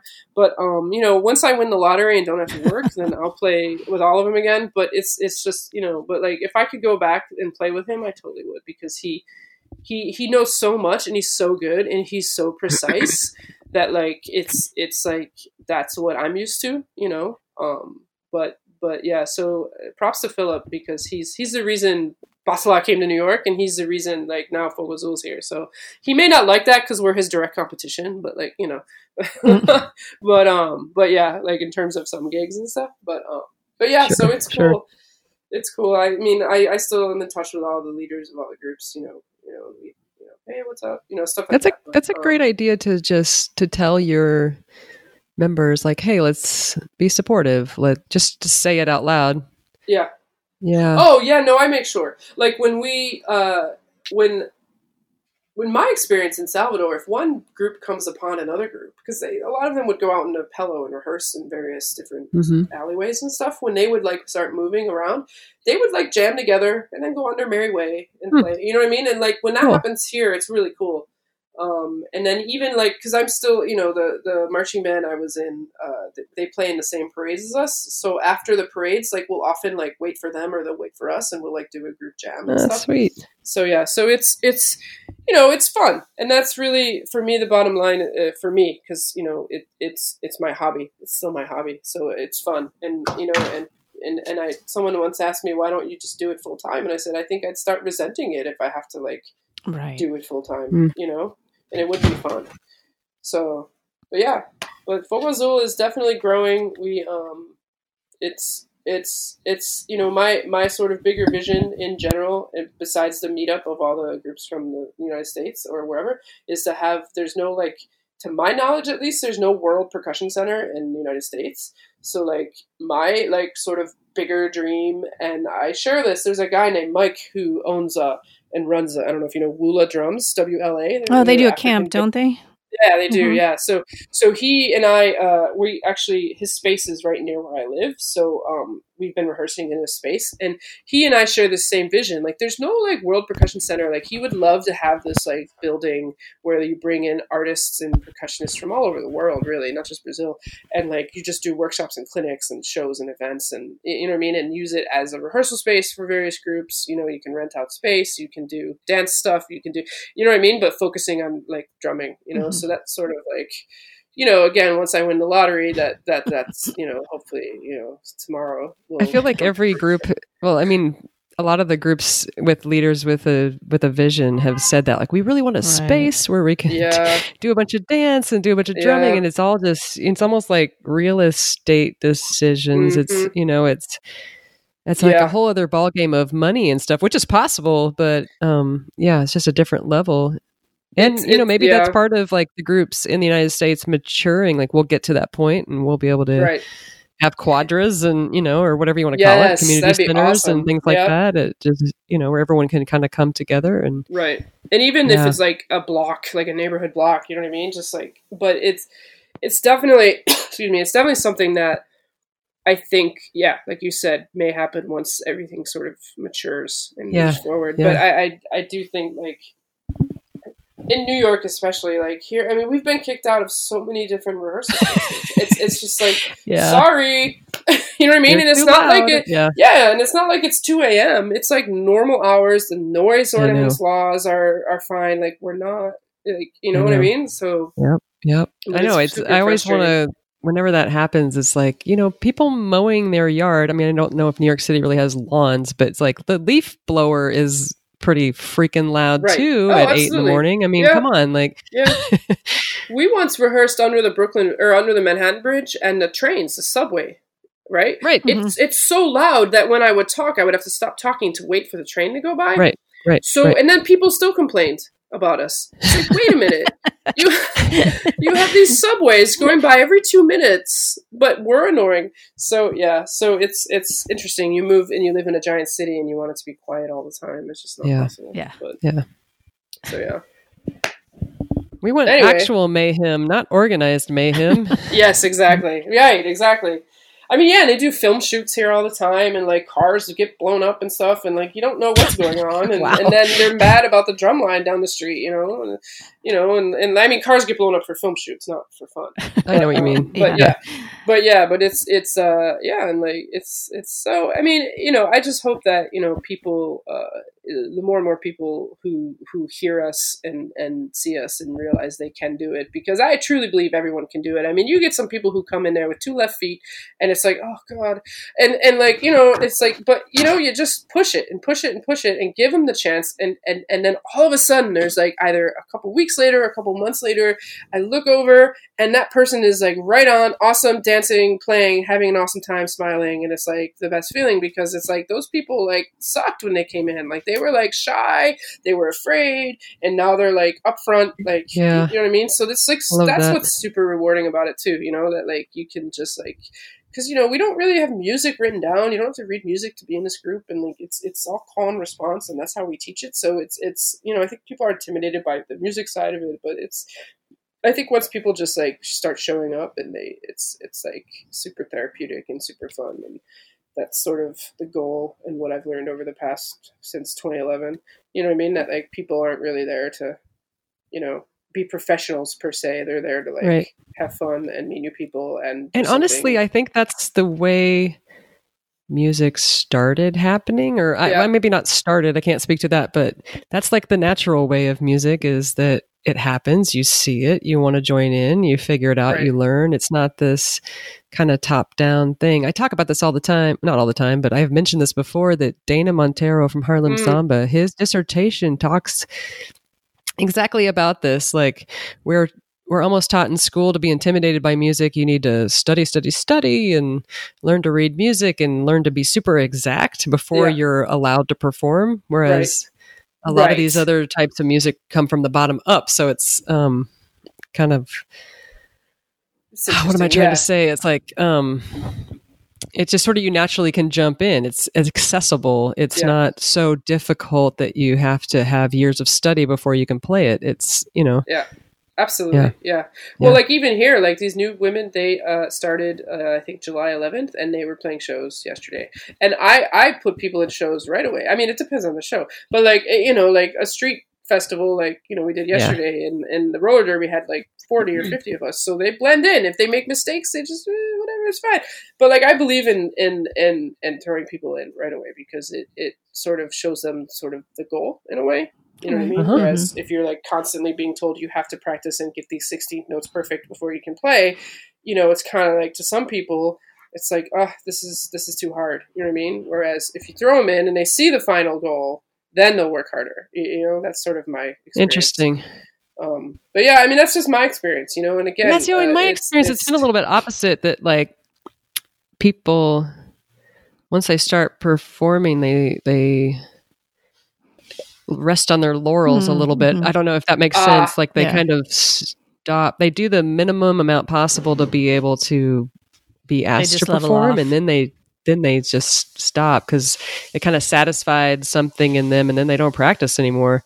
right. But uh, well, I purposely throw new music every week, or at least every other week. So mm, that that also gets people like you know there were people who came yesterday who hadn't been there they were traveling or whatever and I threw I taught all this new music in July and they're like and I was like well oh, sorry so Yeah. but like but like yeah no that's true as well yeah people do but I mean I, I think uh, maybe it's just because of like how we you know again I, the individuals in the group all sort of you know help carry each other as well and Uh-huh, like teach uh-huh. each other so it's it's you know, like before shows and stuff, I'll I'll see like someone ask someone something like frantically, and then like they're, they're discussing it in a small group, and they and they Right. get it, you know, so they take care of each other. But um, but yeah, I don't know. I mean, I I just throw them right into the fire, just go because it's Mm-hmm. it's like you know, I also believe in a performance high, you know, so mhm. which you know is is you know I give them legal addicting you know music you know so I mean maybe that's that's that's not so great to talk about but I do I do think that it's it's you know a kind of performance high is real so you know and they, they feel it so you know it's just fun and I have a fun time and I love it and you know it's it's it's frustrating because I do run the whole thing you know but um it you know we're slowly making teams and stuff that's that's coming soon like different teams for different responsibilities like you know equipment and that's really I, I helpful. schlep all the drums yeah no I, I i'm i'm you know i'm still a little paranoid about you know the, the former situation so Right. like I, i'm a little protective of everything like you know so like and it's hard for me to trust people who want to help because i'm like hmm Mm. you know what I mean? Like, mm, Yeah. you know, but like it's it's um, you know, it's slowly like it's coming along in terms of like delegating out more stuff, and and so hopefully that will help, you know, because it's fun. Like you know, like yesterday, even at the roller derby, I just wanted to watch the darn roller derby game, and like people were like, "How does this go? What is this? I forgot my shirt. Do you have an extra Right. stick? Do you have a wrench? Do you have?" I'm like, "Oh my god, I just want to watch the game." So so it's like you know, and it's great. I love them. You know, I love all of the members, but you know, sometimes I just, you know, if the other people could, could step up and like, you know, do Sure. the minor minutia of the whole thing, that you know, that's going to happen soon. So it'll be good. Yeah, speaking of that, where um where do you feel your group is headed in the future? What do you see as a future for you guys? Um, I mean, I think right now our trajectory is to grow. Our our goal uh, is to be able to be in multiple places at once, um, because it we have such i mean we turn down gigs all the time because we don't have the the woman power as it be. Um like you know we get asked like it comes in waves. Like we'll be asked to do like six things on one saturday and it's like Hmm. we can't you know?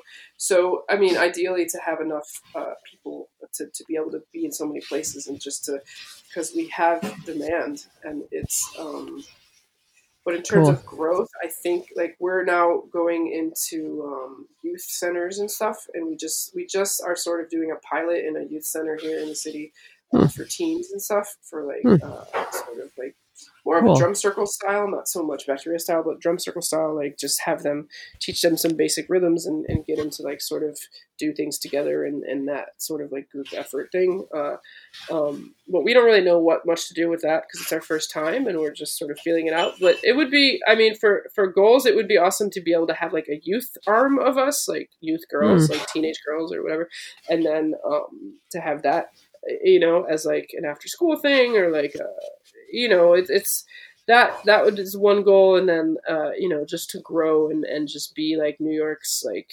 everyone knows us. You know what I mean? Like that would be like, oh yeah, that drum line, the blue drum line, the blue drum line. Right. You know, because that's that's what we're called. Because most people don't know what fogo means, even though fuego is fire in Spanish. They still get so confused about what fogo means, and uh, you know, even though half of New York City speaks Spanish. So, but um, so yeah, so we're the blue drum line. So um, but yeah, it would it would it would be nice to have some more community. Uh, involvement in terms of like going out to schools and, and community centers and senior centers and you know youth centers and stuff like that. And your just- your co-director can lead also. Oh, she totally can. Yeah. So she, Yeah. um, her name's Dady Johnson. She was with me in Batala. She, um, she's been like a drum set player for a long time. So she, she actually has written some of our breaks as well, and uh, she like takes over when I'm on vacation or something. Um, so yeah, she conducts. She, she'll lead rehearsals and shows and stuff. And uh, you know, I because I can't always be at every single thing. Sure. Um, yeah. So she'll take over, and we have two other conductors who also now are Ah, stepping right on. in terms of taking over. So you know, and it's fun to sort of pass over the baton because it's fun. It's actually fun to watch. You know, like it's fun to watch us in shows and stuff, and like watch watch how the band rehearses when you're not leading rehearsal. You know, so it's fun to be the observer um, in the whole thing.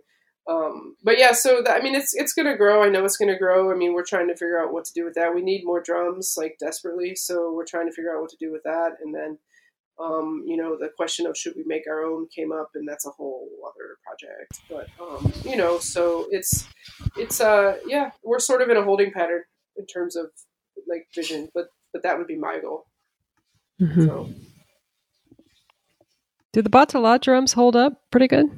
Oh yeah, they're great. I mean, they um, they're yeah. I mean, they the wear and tear on them, and they do hold dents. So if like they get a dent or something, it it you can bang it out all you want. It's just going to come back because the metal. Oh, interesting. Holds, metal holds has memory. So um, Yeah. Yeah. but they um you know it, they're fine and we we still have the drum heads a lot of the drum heads are still the same you know we have to change them out and stuff but um and then other people like just go and like, like the reppies like to go buy their own reppy the happy piece so Mhm. you know but they have to have certain you know like they everyone wants smaller drums that's another thing we did we um we have a metalsmith in the band Oh, wow. and she uh made drums for blue man group so um, when we changed over, those Batala drums were giant, 24 inch, 20 inch, uh, 24 inch, 22 inch Surdos, and then Yeah, 20 inch the, the Dobras, which are the you know the the third equivalent third Surdo.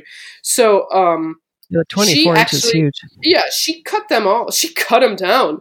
So so she sliced and diced these things and reshaped them to be round. And so now our smallest or our biggest Surdo's 20 inch. Uh, and then 18 inch and then 16 inch. So it actually is more, um, you know, it's more conducive to co- the commuter life here in New York. Uh, Oh, 'cause, right. You know, we don't have cars, so a lot of people strap these on. We use two belts and we wear them like backpacks on their bikes. They Right. bicycle with them. They ride scooters. Uh, you know, Oh, cool. subways, buses. So you gotta you gotta post some pictures of that. You gotta send us some Oh, photos yeah. of that. Yeah, they they exist. I just have to find them. I, we could even do a whole photo collage for you if you Yeah. want. Just commuting in New York. I want to with see drums. that. but yeah, no, it's it's funny how they rig it up and like carry things. One person ha- bu- made like a bicycle, like a um, sidecar, but it's behind, so just for her drum. So she like rides her bike with this little cart, and her drum is just sits on the back. And Awesome. so yeah, so they're creative. It's very creative. Um, you know, so it's it's just a matter of we we're sort of stuck because we only have a certain number of drums. I'm trying to add chimbaos into the group. That's always a pro- work in progress because like people want to do it and they actually bought their own and then they just don't have time to rehearse. You know, um, because Marcus, that's his. You know, he. I mean, his, when he plays timbal, it's like a whole other element. Yeah, they're such a- Pain to parade with. Oh god, yeah. yeah.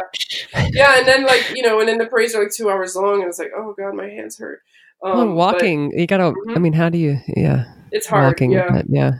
We had guests the guests there's a women's group in Madrid. Uh they came um Batucada que uh, Entende. They came uh, for the Mermaid Parade here in June, uh-huh. and they had timbal players who um they just were like done halfway through the parade. They're like, Yeah. forget it. So yeah, they yeah, but it's hard. It's so hard. But I think it would be like again, like you don't really see people playing timbal here in the U.S. Right? Like you don't see it unless it's you know like a stage show or something. And like to have like my goal also on that end is to have like fifteen in in the group. You know. There's chimbao players out here on the West Coast. Oh yeah. Oh, you're Uh-huh. lucky. Oh yeah. Oh, that's awesome. Yeah. Yeah. Yeah. Not Every year Brazil here. camp, there's a whole Yeah. line of them. Oh, There's a- Brazil usually like 10 camps. Yes. I think for the parade in Seattle this year, we had at least five or Oh yeah. five to Oh. eight players. Yeah. And with Well- a battery of like, I think it was 80 something, 90. Yeah. Oh, Cool. that's awesome. Good. Yeah. Send them this way. Yeah. Yeah. Yeah. Yeah. No, that's that'd be awesome. I mean, because it's a whole different sound. You know, Mhm. um, Mhm. that's so traditional. But um, that's well, and, cool. and yeah. Dudu's been talking this. He's been saying 20 and 20. So 20 chimbaos and 2020 has been the thing. So there's the word, everybody. Oh, 20 and 20. Yes. I think the it came. I think Steve White from Samba Ja in Eugene, Oregon, came up with this. Somebody did, but yeah, they want to have 20 chimbao players next year By 2020. by 2020. That's a great phrase. That's, that's actually I might steal that. yeah, do everybody should steal it. 20 Yeah. and 2020. right? That's actually awesome. Yep. Yeah, no, California Brazil camp. I it's so on my list of things to do. It's just again, I'm just so busy. But um, but I hear that's like amazing. Yeah? Yes. you guys have been. Yeah, Yes. Mhm. yeah. Dudu is Well, in the he? second is, week, there's a lot of there's a, some Ilê Aiyê people, right? Diana, you can Uh, explain well, this better Marcio's than me. there and Uh-huh. Dende is there. Okay, Um, yeah. Margareth is there this year again too. So. Yeah. Menezes. Mm-hmm. Yeah, she's Again, been. what? Yeah, she's been there like three times, I think, two or three And times she's going. The, when is this? All right, I'm gonna look it up. in August. Yeah. It's the second week, the last week of August, Is when she'll second week of there, yeah. camp. Yeah, we're going. The band's going to Bermuda. Well, like 15 of us are going to Bermuda. oh wow. That's another Cool. thing. There's a there was a woman who saw Batala way back in like 2013 who wanted to start Batala Bermuda, and she went down and spent time in the house and stuff, and then it just didn't work out. So she's been trying to start a group in Bermuda, and I actually sold her some of the Batala drums. So they've been they're like sort of you know on their way to being you know a group as well, and they've played a bunch of shows. So we're going down there for Labor Day weekend. To it's the first annual Bermuda Pride Festival. oh wow. So, um, like 15 of us are going to go and like parade with them. They've never marched, so this will be fun. So are some of you staying and doing the Brazil Day parade? I think so. Um, yeah, we, it's always uh, like, there's always like a last minute sort of like day before event, and then uh, the day of Brazilian Day, like the batteries just kind of show up. Mhm. Um, there's no real organized, like you're here, you're there, you're there. And, um, I, I don't know. I heard this year that the, the guy who runs it found out that this happens and like he's upset that the batteries just show up. So I'm kind of nervous about it, but at the same time, like whatever, like, you know, what are they going to do? Kick us out? But, you know, so yeah, so that's the plan. It's, um, but it's, it's again, I, I don't know the situation and I don't want to like upset anyone. So, um, but yeah, so the plan is to go. Yeah. So, because you know the band will still be here, but that's hard because a lot of people are on vacation that weekend. Right. So, so yeah, It's a big weekend. but um, but but yeah, so it'll it'll be fun. It's fun because you know it's it's Brazil Day is always fun because it's the crowds are so much a different level of appreciation than we're used to. You know, Mhm. um, people appreciate us, but Brazilians more so appreciate it. They dance more, they get into it more, they they sing and jump and stuff more. So it's it's uh it's it's one of my favorite events. So Yeah. Yeah. yeah. Do you guys, um, being an all female group, do you guys accept transgendered women? Yes, we do. Actually, our, our technical tagline is uh, all female transgender nonconforming individuals. So, um, transgender, I'm sorry, transgender gender nonconforming. TGGNC. I don't know. I'm old. I'm older, and all of these acronyms confuse me. But, yeah, me um, too. But it's it's uh, yeah no we definitely we had we do have transgender people in the group um, and gender nonconforming people in Mhm. the group. So that's Great. we welcome all of them. So uh, the more the merrier. Um, just to be a safe space, you know. Uh, Mhm. so yeah, so definitely that's that's also um, you know something that was uh, uh, you know issues in the past where was that a thing and like it wasn't wanted and, and so like that's also was one of my goals of the new group to sort of be welcoming to all of that you know um and there are Oh, men right. there- How would Batala deal with that? um I don't know at this point but I mean, we don't I need was to talk about that really, but because it's right but like i mean at the time they just were like the other people the leadership within i don't know the bigger Batala, but like within Batala nyc uh, it was like a no-go Mhm. so um you know they were like no we're all women women only women only women only so you know and i was like oh but yeah so um but yeah so it's it's yeah no so it's uh definitely we're welcoming to all and we do get men who come up to us after shows and they're like can i join if i wear a dress i'm like oh you just don't get it you know so it, it, you know it's like well you know i can i can lead you to these groups if you want to really Yeah. play like they're great groups you know they're co-ed and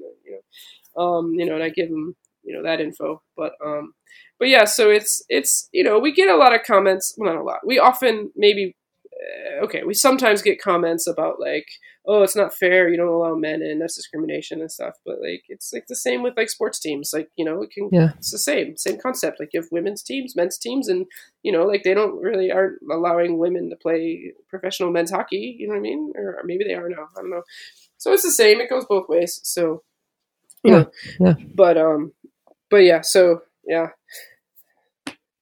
Interesting. Um, I feel like I've been asking all the questions. Diana, do you have some have anything? Um, I mean, I think we're winding down. It seems like. Um, I want to know, um, Stacy, are there is there anything that we haven't asked you that you'd like to to share with our listeners about your group or about you as a as a percussionist? Oh, um, no, you guys are very thorough. Um, you guys are pros. Um, no, not really. I mean, it's just if anyone is not local, well, first of all, if they're local and they want to join, just look us up and, you know, email me.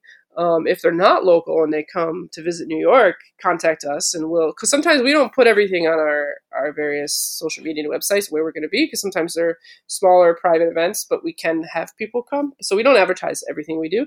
So if anyone's around or if anyone wants to come rehearse, and that's men too, we allow men at our rehearsals usually if, if they're if you know they have to be you know so have to either know someone or talk to me first. Um, but we, we we allow it if they're drummers, you know. Um, so that's that's fine too. We do have you know guest guys come from other drumming groups that were part of Grooversity.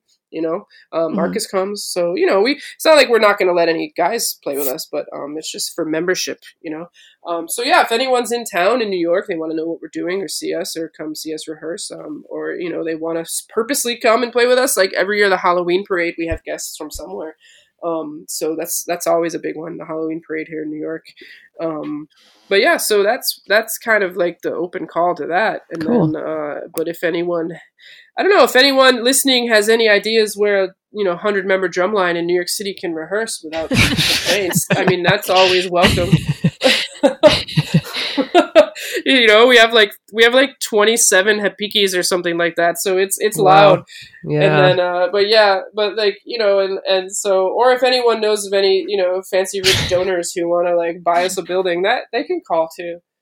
Oh, so like what inspires you to keep going? This this is it's a lot of organization, especially changing the night every day of the week and Mm-hmm. organizing um gigs and dealing with Yeah. and dealing with, you know, infighting and things like that. Like how what inspires you to keep going?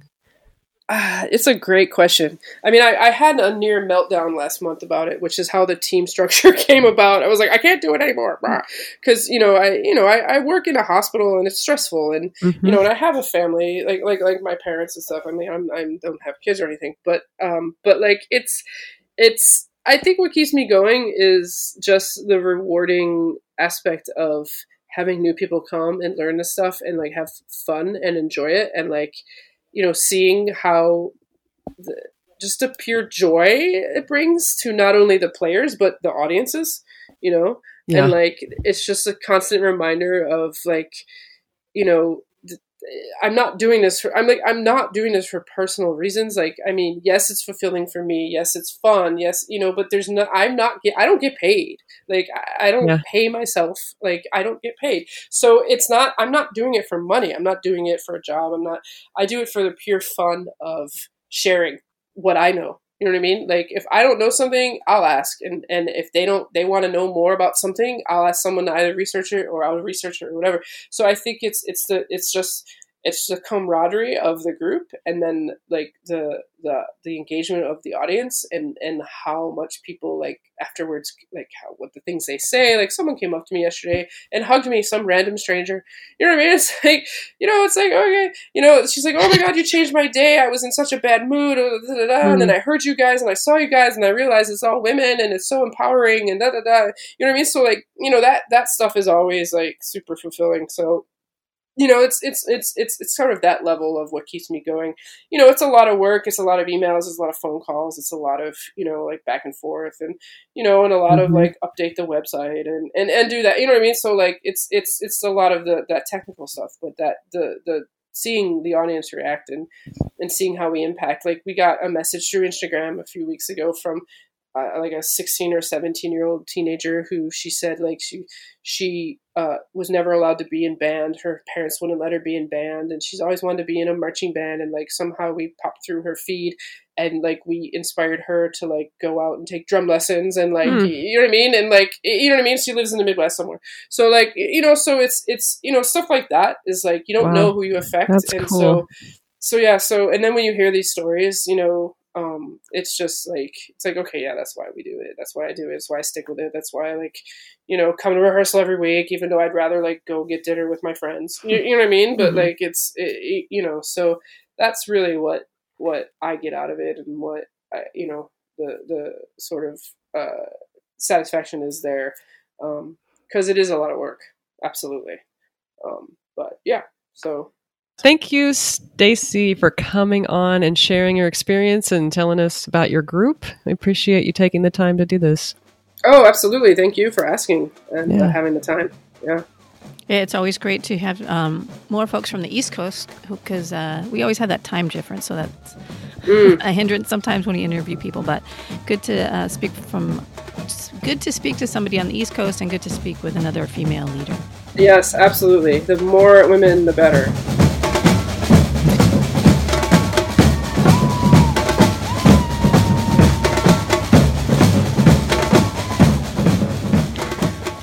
Thank you for listening to this, everybody. Um, that was a fun interview for us. If you want to learn more about Fogo Azul NYC, you can check out their website.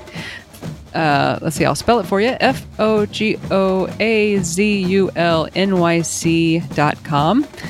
Um, they also have a Facebook page. Just look up Fogo, Fogo Azul NY on Facebook, and they also have a Twitter, Fogo Azul NY. Oh, Instagram too. They're all over the place. NY. Yeah, they're everywhere. Um, it's they're easy to find, and if you just go to their website, it's links to all their social media, and you can learn more about the group and see a bunch of photos of everybody. Um, they just look really fun. So if you're in New York and uh, you're interested, they're mm. always, I'm sure, taking in new new members. Yeah, go check them out. Uh, so we'd like to give a few shout outs uh, today, and one is for Karim from Aquarela de Paris. They're from, uh, of course, Paris, and they've been around since 1987. Whoa. Around a long time. So Karim uh, sent us a message and said he'd been listening, and uh, we really appreciate uh, messages like that. So thank you for writing to us. And go Aquarela de Paris. Another um, shout out goes to Sergio Damasceno in Tokyo. Sergio's a friend from California Brazil camp, and he's always liking and sharing our posts that we share on our Facebook page. So, hi Sergio. Hope to see you in Tokyo someday. And my my his lovely wife, who's also a sambista. So, hello to you too. We also have a shout out for Kathleen Tejada in Hawaii. She's another one of our active Facebook people. It's always nice to um, get little mentions and likes from people. So thank you for that, Kathleen. And we have another one for um, Greg Wilkie, a local Portland uh, fan, and he bought a Brazilian Beat T-shirt. Nice. Yes. Yes, that you guys can buy at gosamba.net. Shameless self promotion.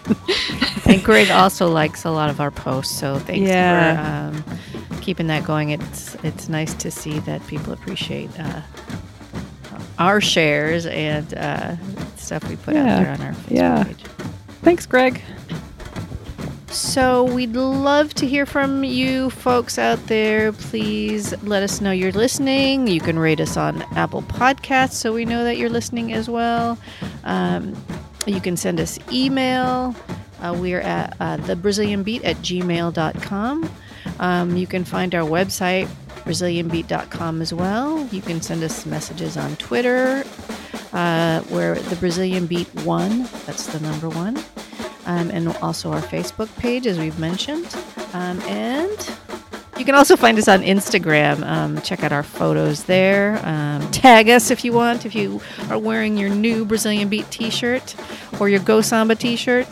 Uh, And really, you should follow it because Diana is like putting up a lot of stuff um, on all the social media. I like she's always posting like the latest awesome video of somebody playing something amazing, or yeah, groups of around the world, you know, doing shows and things like that. She's yeah, you got your finger on the pulse, Diana. too on the pulse of the on the pulse literally on the pulse uh, so um, listen to us wherever you listen to your favorite podcasts courtney where do you listen to your favorite podcasts Uh, Google Podcasts. I used to use Player FM, but I'm transferring over to Google Podcasts.